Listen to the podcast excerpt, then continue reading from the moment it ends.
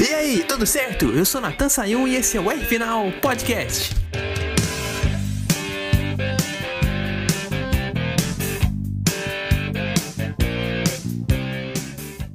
Olha, sinceramente, na minha opinião, a única batata que tá assando de verdade nessa Fórmula 1 toda é do Hamilton, né? 14 colocado, com a Mercedes na mão, é um péssimo negócio. Uhum. Não sou engenheiro mecânico para falar, sou só uma pessoa leiga. Mas aquele carro tá tendo problemas de velocidade realmente, né? Porque com a asa móvel aberta, tá no mesmo nível do que o Pierre Gasly, do que o Alex Albon, Alpha Tauri e Williams. Que história é essa, rapaz? Hum. Tem que olhar lá direitinho, da Mercedes tem que ver esse problema, porque essa foi terrível de ver. Uhum. Numa condição normal, normal, que a gente sempre via a equipe alemã agindo, principalmente o Hamilton nessa condição, que tava atrás precisava passar, dando assim uma condição dele ficar só no final da reta, só ter aquele ponto do final da reta para ele passar. Num pelotão daquele jeito, ele passaria um por volta, só tendo o final da reta para passar, né? Essa é a especulação minha. Passava o Gasly numa volta e passava o álbum na outra asa aberta. Isso se ele não criasse um plano B, né? Porque Hamilton é Hamilton, tudo pode acontecer. Podia, no caso, né? Saudade da Mercedes 2021 que dava para fazer isso. Mas tô falando que a batata dele é a única que tá assando na Fórmula 1, isso porque, gente, o Leclerc tem todo o direito de errar na Fórmula 1 de hoje. Você vai acabar comigo. Eu sei que a corrida era na Itália, eu sei que ele tava na posição de pódio, sei também que ele podia alcançar uma posição maior de líderes do campeonato, falando assim de pontuação, mas eu não vou condenar o cara que, ainda na quarta prova da temporada, entrou rápido numa curva e rodou. Esse tipo de erro acontece. Uhum. Menos mal que aconteceu agora que ele tá com vantagem grande no campeonato. Apesar disso, do Verstappen ter ganho a corrida sprint no sábado e ter ganho a corrida no domingo, o Monegasco ainda tem 28 pontos de vantagem na liderança. E eu acho que parece que ainda tem o melhor carro. Porque em condições de pista igual a gente viu na Austrália, que foi a corrida passada, ele não teve problemas assim não, de velocidade, de desempenho. Acho que a grande vantagem agora da Red Bull foi na pista molhada mesmo. Então, acho que não vale a pena chorar pelo sexto lugar que ele ainda conseguiu nessa, nessas condições. Guarda as lágrimas para outro dia, Leclerc.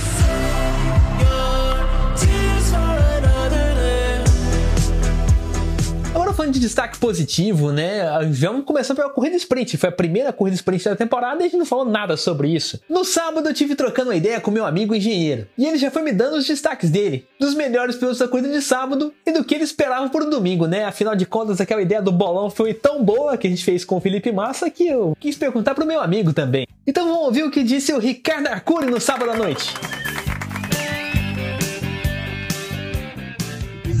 Caríssimo Natan e amigos do podcast R Final. Olha, Natan, meu destaque com certeza foi Carlos Sainz, porque ele largou lá atrás e foi galgando o grid a um ponto de ele conseguir chegar em terceiro lugar. Na verdade, desculpa, quarto lugar. Só que ele só não chegou em terceiro porque realmente a vantagem do Pérez, que também fez um excelente trabalho, era muito grande para tirar. E se não fosse isso, ele com certeza teria chegado em terceiro, o que já é um ótimo resultado para ele. Eu colocaria também, Natan, um destaque para Kevin Magnussen. Pelo seguinte, ah, mas ele largou em quarto e terminou em oitavo. Concordo, mas o Felipe Giafone matou a charada. O Kevin Magnussen, ele apostou que ia estar chovendo no sábado. Então o que ele fez? Ele colocou um acerto com mais pressão aerodinâmica para poder compensar na chuva. Só que não choveu. E como não choveu, a ele tinha excesso de pressão aerodinâmica e deixou o carro mais lento. E por isso ele foi bastante ultrapassado.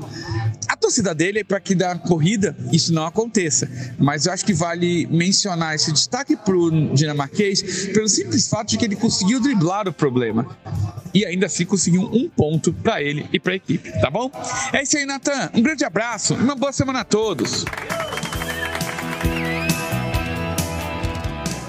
E né, o Magnussen infelizmente sumiu muito nessa corrida também, na corrida principal, né? Acho que essa condição de pista molhada e depois seca fez mal para ele. Acabou sendo ultrapassado pelo Bottas, pelo Tsunoda e aquele destaque, né? Quando o Bottas ultrapassou ele, eu acho que ele saiu mal da variante alta, porque uhum. na hora que ele sai da chicane, o Bottas já sai colado na traseira dele. Ele tava um pouco longe o carro do, dele pro carro do, da Alfa Romeo. E ali na descida para Ivatsa, o, o Bottas parece que tava com muito mais ação, assim. A pista tava molhada, os dois pegaram um trechinho de água água mas parece que o Bottas tinha um pouco mais ação nisso, nesse tipo de ação para colocar por dentro e passar. Com o Carlos Sainz, eu não acho que não foi falta de acerto, não. Foi típico acidente de corrida, né? Porque ele e o Ricardo meio que se encontraram ali na, na curva Tamborel, na primeira chicane, na primeira volta. Acabou sendo uma pena porque tinha feito uma grande recuperação, né? Mais uma vez, o carro da Ferrari mostrou ter aquela grande velocidade que tinha, né? Principalmente na pista seca, o carro vermelho rende mais. E aí fica um duelo bom com o Red Bull. E isso me traz para destaque bom, que foi o Verstappen. Não só na corrida de domingo, que ele mandou muito, mas na corrida de sábado ele usou o que tinha a favor dele, né? Que era o DRS. Eu acho que foi uma das vezes que eu mais gostei de ver um piloto usando o DRS naquele momento, que casou muito bem com o carro da Red Bull, porque ele estava meio segundo atrás. Na hora que ele cruzou a linha de chegada, chegou a aumentar para 6 décimos. Na hora da puxadinha para a esquerda, ali mais pro final da reta, tava 3 décimos. Na hora que tava chegando perto da chicane já tava um décimo e ele tava colocando de lado para passar. Linda manobra, não tem mais nada para dizer. Já que não tivemos briga entre eles na, na corrida principal, né?